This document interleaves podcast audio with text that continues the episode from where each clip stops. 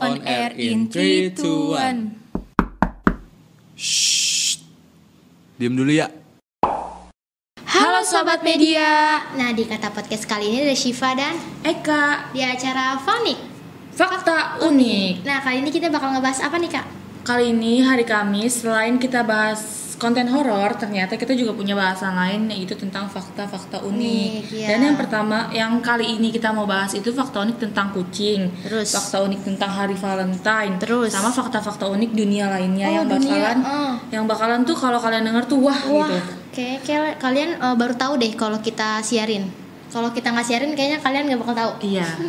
Jadi kalian harus dengerin kita ngomong. Iya Nah. Nah, yang pertama ada apa nih kak? Yang pertama itu ada fakta tentang kucing yang jarang banget kalian dengar. Iya Di dunia ini tuh pasti banyak kan eh, pecinta kucing di sini kan. Oh, banyak banget Tapi itu ternyata eh, banyak eh jarang nih orang-orang yang tahu nih rahasia-rahasia kucing, rahasia fakta-fakta fakta, unik heeh, kucing ini di nih. balik kucing.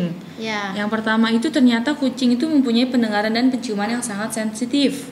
Bukannya anjing yang punya eh, ituan sensitif kuping Bukan, ternyata itu sensitif. eh, kucing yang mempunyai, mempunyai pendengaran sensitif dibandingkan anjing. Hmm, gitu. Karena dia mempunyai batas pendengaran itu sebesar 65 kHz. Hmm. Terus ada apa lagi nih kak? Terus selanjutnya itu ada kucing itu nih merupakan hewan yang hewan yang sangat perasa. Jadi kalau misalkan majikannya Lagi sedih, sedih, lagi majikannya galau. lagi galau, itu bisa dihibur sama dia. Dia bisa menghibur majikannya dia sendiri. dia dia tahu Dia gitu tahu. kan kalau misalkan si ininya tuh sedih galau majikannya lagi galau. Iya, nah, terus banget. yang ketiga ada fakta di balik kucing yang punya sembilan nyawa nih. Tahu nggak sih kak? Pernah dengar nggak? Pernah, pernah dengar. Kucing punya sembilan nyawa. Pernah, tapi kayaknya itu nggak nggak bener Itu ya. tuh cuma mitos. ya. Sebenarnya itu mitos guys. Iya, karena tuh kucing kenapa kucing dibilang sembilan nyawa punya sembilan nyawa karena tuh kucing kalau lompat ke sana kemari tuh nggak jatuh-jatuh, nggak mati-mati gitu kan. Karena tuh ternyata tuh dia Bi- eh, kucing tuh punya Kemampuan. penurunan eh, maksudnya apa? kemampuan melompat refleks yang- men- iya. meluruskan tubuh di udara. Jadi tuh dia kalau misal dia tuh mendaratkan kakinya terlebih dahulu. Iya dia punya ituan lompat teknik lompat yang hebat ya kan? Betul, betul. Nah selanjutnya ada kucing yang ternyata tidak mempunyai bakteri kotor di tubuhnya padahal sering banget tuh kan eh, kucing dianggap kotor ya kan? Iya, kayak Mama Eka, Mama Eka juga sama tuh. eh, apa pas Eka bilang Eka mau rawat kucing, tapi tuh Mama Eka ngelarang. Katanya kotor gitu Katanya kucing. kucingnya kotor. Ini eh, itu gitu iya, ya. takutnya nggak ada yang beresin kotorannya juga. Padahal kan Sebenarnya kucing itu enggak. eh, tidak mempunyai bakteri kotor di tubuhnya. Jadi lidah kucing aja itu bersih dari kuman. Makanya kenapa kucing nggak mandi pakai air, dia mandinya pakai eh, lidahnya ini nih. Jadi dia kalau misalkan mandi tinggal ngejilat-jilatin tubuhnya aja. Kan Iya. ku- eh, lidahnya itu kan nggak ada nggak ada bakteri, nggak ada bakterinya. ya. Kalau Nah. sedangkan air itu merupakan tempat subur, jadi tuh dia merupakan tempat subur materi, bakteri, bakteri, gitu. bakteri. Nah, terus selanjutnya dapat meningkatkan kesehatan manusia. Hmm, Maksudnya Kan gimana tuh? kucing tuh sering dianggap pembawa penyakit nih kayak bapak Siva nih kak dia bilang katanya kalau bulu kucing rontok bisa paru-paru bisa asma bisa itu bisa ini bisa itu ya kan Makanya nggak boleh ngerawat iya ya? makanya nggak boleh ngerawat padahal tuh kucing sebenarnya bisa meningkatkan kesehatan manusia Hmm. nah selanjutnya ada fakta-fakta unik eh, dari dunia nih Dari dunia apa aja tuh yang pertama tuh? nah yang pertama Eka tahu nggak sih benda pos terbesar yang pernah dikirim melalui kantor pos di negara, di negara Amerika Serikat itu bangunan Hah? Bangunan dikirim? Bangunan dikirim. Jadi itu eh, kejadiannya itu pada tahun 1916. Jadi itu ada seseorang eh, yang mesen batu bata tuh 80.000 biji ditaruh di dalam 40 peti yang masing-masing beratnya 22 kg.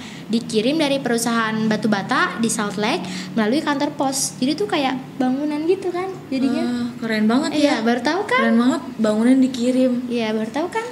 Nah selanjutnya ada hujan katak nih. Hujan katak eh, terjadi Gimana tuh tuh? pada tahun 1997 di kota Meksiko. Baru tahu kan kak? Baru tahu. Iya. Katak hujan katak. Ih, pasti tuh kalau misalkan orang yang fobia, Fobia, katak mm. pasti langsung lemes ya. Iya lemes. Oh katak katak di mana katak gitu kan. Terus habis Iya, itu betul. ada indera manusia saat tidur. Biasanya tuh eh, kan indera manusia tuh aktif semua. Tapi kalau tidur yang nggak aktif tuh, tuh cuman indera penciumannya. Hmm. Indera penciumannya tuh nggak aktif. Terus selanjutnya ada apa lagi nih kak? Ja- ada para astronot dilarang makan kacang-kacangan Kenapa? Kok karena dilarang? eh, apa namanya kentut dia itu bisa Berbaha membahayakan bagi baju luar angkasa Jadi dia. tuh kalau kita makan kacang-kacangan tuh memicu kentut gitu. Mm-mm. Maksudnya bikin kita kentut-kentut terus. Iya, makanya kan- bahaya, bahaya buat baju astronot ya gitu ya. Terus selanjutnya ada buaya cerdik nih. Jadi eh, buaya tuh ternyata lebih cerdik dari yang selama ini kita kira. Dia tuh makan batu kerikil, makan batu-batuan biar dia tuh bisa nyelam ke dalam air. Biar dia oh tuh biar bisa dia tuh berat badannya jadinya Iya, dia bisa berat, jadi- nyari mangsa yang di dalam yang, air. eh, di dalam air Yang gitu. lebih dalam. Mm-mm. Oh. Terus ada beruang kutub. Kalau beruang kutub dewasa ini biasanya hanya makan kulit sama lemaknya doang. Jadi daging-dagingnya itu ditinggalin buat anak-anaknya sama predator lainnya. Hmm, baik banget ya burung kutub ya Iya. ternyata ya yang kita kenal selama ini ganas Galak, ternyata mm, dia itu nyakar-nyakar ya kan. sangat sayang sama anaknya itu. Iya, terus ada sumber emas terbesar di bumi. Ternyata sumber emas terbesar di bumi itu bukan di daratan loh kak, tapi adanya di mana tuh pak? Di mana tuh? Bukan di daratan. Ada di mana ya tuh pak? Adanya di angkasa. Salah, adanya di lautan. Adanya Oh, di bisa di lautan. lautan? Karena di lautan tuh terdapat emas yang jumlahnya 200 kali lebih banyak dari yang pernah digali dalam sejarah manusia. Hmm, Nah, terus selanjutnya ada rahasia penjinak singa. Tahu nggak apa? nggak tahu apa tuh? Singa ternyata bisa dijinakin. Jadi tuh singa tuh sebenarnya tuh hanya fokus sama satu objek. Anjay, satu objek. Terus jadi kalau misalkan eh, si ini nih, si tukang sirkusnya ngasih ngasih bangku, kan bangku punya empat kaki. Jadi tuh si singa tuh bakalan bingung. Mau ke yang mana dulu? Mau fokus ke mana? Oh. Hmm. Iya. Jadi itulah cara ngejinakin singa. Nah, terus eh, ada apa lagi nih kak? Terus selanjutnya itu ada penghapus nih, tapi penghapusnya yang kali ini tuh beda. Hmm. Penghapus kali ini tuh udah pakai remahan roti. Oh bisa, Remahan roti buat ngapus coretan kita bisa. bisa. Baru tahu Sayang kan? dong, mending dimakan. Iya baru tahu nih. Tapi keren juga dong Iya. pastinya. Nah selanjutnya ada apa nih kak? Selanjutnya itu ada otak manusia. Jadi tuh otak kita itu lebih aktif ketika kita tidur daripada kita nonton televisi. Padahal kan pas kita nonton televisi kan kita lagi bangun, lagi melek gitu Iya, ya. lagi mikir kan, tapi lebih ternyata aktif, lebih aktif. pas lagi tidur. Mm-mm, betul banget. Nah selanjutnya ada kumang Hercules nih. Kumang Hercules tuh beratnya mentok-mentok 100 gram lah, tapi dia bisa ngangkat mm, yang berat sebesar 8 kg. Dia bisa ngangkat. Wah keren banget. Iya makanya dia disebut kumbang yang paling kuat. Namanya makanya Hercules. Hewan terkuat di bumi gitu ya. Iya. Padahal kecil banget tapi dia bisa ngangkat berat. Iya berat Wah. 8 kilo. Enggak penyek tuh dia nggak penyek. Enggak lah. Terus ada restoran khusus pria. Jadi restoran swalayan pertama didirikan di New York dan hanya menerima pengunjung pria. Aneh kan? Terus juga katanya pelanggannya makannya juga sambil berdiri ya. Iya, pelanggannya disuruhnya makan sambil berdiri. Aneh kan? Hmm, iya aneh-aneh banget. Baru banget. kan? Nah, terus selanjutnya Selanjutnya itu ada pil KB. Iya. Jadi pil KB itu kan biasanya kan buat, Buat manusia. manusia. Kalau misalkan udah menikah, udah punya anak itu pakai pil KB. Iya. Ternyata eh, gorila juga pakai pil KB. wah, karena manusia masih ada titisan gorila kali ya. Jadi masih bisa gitu. Ya nggak sih? Bisa jadi, bisa jadi. Iya kan? Terus ada Eka tahu nggak sih ada burung yang bisa terbang mundur? Wah, burung apaan tuh? nggak tahu kan nah itu namanya tuh burung hummingbird jadi tuh satu-satunya bangsa burung yang bisa terbang sambil mundur lucu kali ya terbang sambil mundur coba bayangin lucu kan Ah, lucu banget. Iya, itu lucu. burungnya kecil apa gede tuh? kecil kalau gede dia nanti nabrak-nabrak Ya, kecil juga kan bisa nabrak-nabrak. iya sih tapi nggak terlalu berpengaruh kalau gede kan takutnya Ah, berpengaruh ya sih, lebih berat ya iya, badannya. heeh. baru denger kan Baru dengar, baru dengar. Terus nih yang selanjutnya ada apa lagi nih sih, Pak? Plat nomor Unix. Jadi tuh plat nomor Unix ini uh, adanya di New Ham- Hampshire. Uh, dia tuh selalu disertakan tulisan live free or D. Jadi tuh plat nomor ini tuh dibuat oleh para napi di penjara negara bagian Amerika Serikat itu. Para napinya unik ya. Iya unik. Eh, Eka tahu nggak sih kalau misalkan di Prancis tuh nggak boleh dijual boneka kecuali bonekanya yang ada muka manusianya. Di Perancis Iya. boleh jual boneka. Kalau uh, kecuali uh, bonekanya tuh ada muka manusia. Coba bayangin uh, muka Eka dipajang di boneka. Gimana? Serem juga ya. Lucu kan? Aneh gak sih? Unik. Ya kan Eka baru tahu kan? Tapi tuh aneh, orang boneka kan lucu ya. Mm, jadi tuh harus uh, bonekanya tuh nggak boleh dijual kecuali pakai muka orang. Maksudnya pakai muka wajah manusia gitu. Hmm, Nah, denger tuh. selanjutnya ada jumlah ce- ceruk dadu. maksudnya itu apa tuh? Jadi kalau misalkan sisi kanan dadu eh, ditambahin sama sisi kiri dadu, itu eh, jumlahnya itu 7.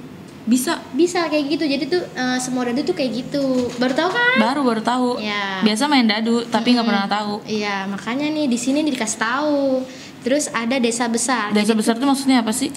dalam bahasa penduduk asli Amerika kata Kanada berarti desa yang besar jadi Maksudnya? eh, arti dari kata Kanada itu artinya desa besar Oh.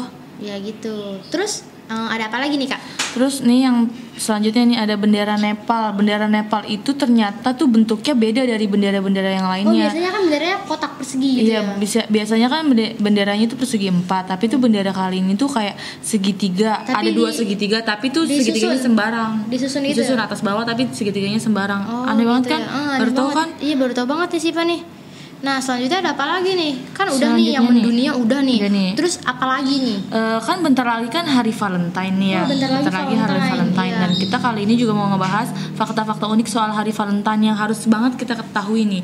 Iya, yang pertama tuh Jangan ada cuma apa nih? ngerayainnya aja, tapi Iya, kita harus tahu fakta tapi kita nggak tahu sejarah-sejarahnya. Ya, yang Iya. pertama nih ada apa nih kak? Yang pertama itu hari Valentine sudah berlangsung selama kurang lebih nih 600 tahun. Jadi tuh eh, Setiap tanggal 14 Februari tuh dirayain udah hampir 6, 600 tahun. iya Gila, udah lama ya? lama banget. Hari itu tuh kemudian dikaitin sama cintanya cinta karena banyak yang percaya bahwa burung itu mulai musim kawin itu tanggal 14 14 Februari. Oh, kayak gitu. Nah, selanjutnya itu ada apa nih kak? Selanjutnya itu ada hari Valentine dapat menjadi peluang bisnis. Tahu nggak nih Siva maksudnya kayak gimana? Tahu lah, kan di Valentine ini kan identik dengan coklat, identik dengan bunga, identik dengan eh, boneka. Jadi para para penjual coklat, para para penjual bunga, para para penjual boneka, Boneka tuh dan- laku, ya kan? Betul banget. Iya laku banget nih. Pinter juga ya Siva. Kenapa Siva nggak jualan coklat aja tuh hari Valentine? Eh, kenapa ya? Karena udah banyak yang jualan coklat, jadi takut nggak laku. Ntar kalau nggak Oh. laku dimakan sendiri rugi deh. Lah nggak apa-apa dong. Nggak apa-apa. Coklat itu kan katanya bisa menghilangkan depresi. Iya, tapi eh, Siva tuh nggak depresi, senang terus. Oh gitu. Jadi ntar senangnya tuh melebihi batas gitu. Hmm. Terus eh, selanjutnya ada Jadi kayak orang gila gitu ya? Iya. Soalnya bentuk hati tidak selalu menjadi simbol hal Maksudnya, spesial. maksudnya gimana nih? Yaitu simbol hati itu dulu diyakini eh, secara luas sebagai pusat ingatan manusia di mana perasaan cinta dicatat.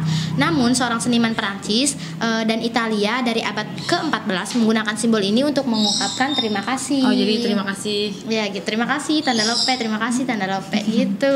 Bisa bisa. Oh ya Iya. udah. Siva terima kasih. Iya, terus eh, yang keempat ada budaya menukarkan ha- kartu hari Valentine. Jadi itu eh, budaya menukarkan kartu di hari Valentine itu udah sangat mendunia banget nih. Penjualan kartu ini rata-rata mencapai 144 juta kartu setiap tahunnya. Wah banyak banget Gila, ya. keren banget ya.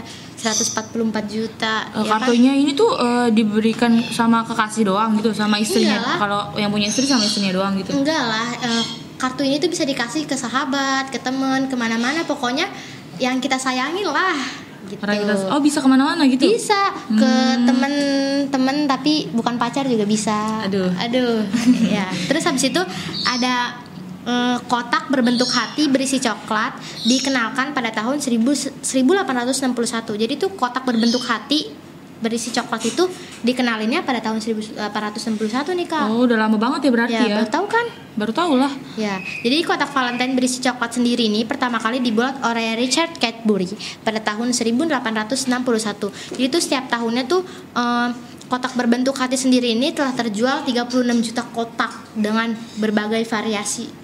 Wah banyak Ad- banget ya. Iya, banyak banget. Ada juga sebagian masyarakat yang merayakan hari Valentine dengan kotak biasa. Jadi kotaknya biasa, nggak berbentuk, nggak berbentuk hati gitu. Kurang romantis tuh Iya, tapi eh, tergantung sih yang ngasih siapa. Kalau yang ngasih pacar mah romantis-romantis aja ya kan? Iya. ngomong-ngomong Ya nih, ngomong-ngomong nih Siva. Siva itu eh, biasanya ngerayain hari Valentine gak sih? Enggak, enggak enggak ngerayain hari Valentine karena mungkin di agama juga nggak boleh. Boleh. Oh. Ya karena itu eh, kepercayaan orang-orang barat ya Siva. Iya, kepercayaan orang-orang barat. Jadi daripada eh, tuker-tuker kado kayak gitu mendingan beli kado buat diri sendiri ya kan? Beli kado buat coklat. sendiri. Iya, jangan kayak anak-anak alay. Bentar lagi hari Valentine nih nggak ada yang mau ngasih aku coklat. Ih, Bikin status kayak gitu ya. Iya, daripada bikin kayak gitu eh, mending mending eh, beli coklat sendiri aja ya kan dimakan sendiri. Tapi tadi katanya kalau misalkan makan sendiri eh, tadi apa katanya? Enggak, enggak itu beda lagi dong. Oh, gitu. Iya. Nah, udah kayaknya itu aja deh informasi-informasinya. Ya kayaknya segitu dulu ya. Mm-mm. Kita lanjut besok. Eh, tapi jangan lupa nih nonton eh dengerin podcast podcast kita yang lainnya nih bukan cuman bukan cuman tentang fakta uniknya aja tapi tentang podcast podcast yang, Yang lainnya. lain ya. Nah, udah kayaknya se- sekian dari kami. See you and bye bye. ya udah, bye bye.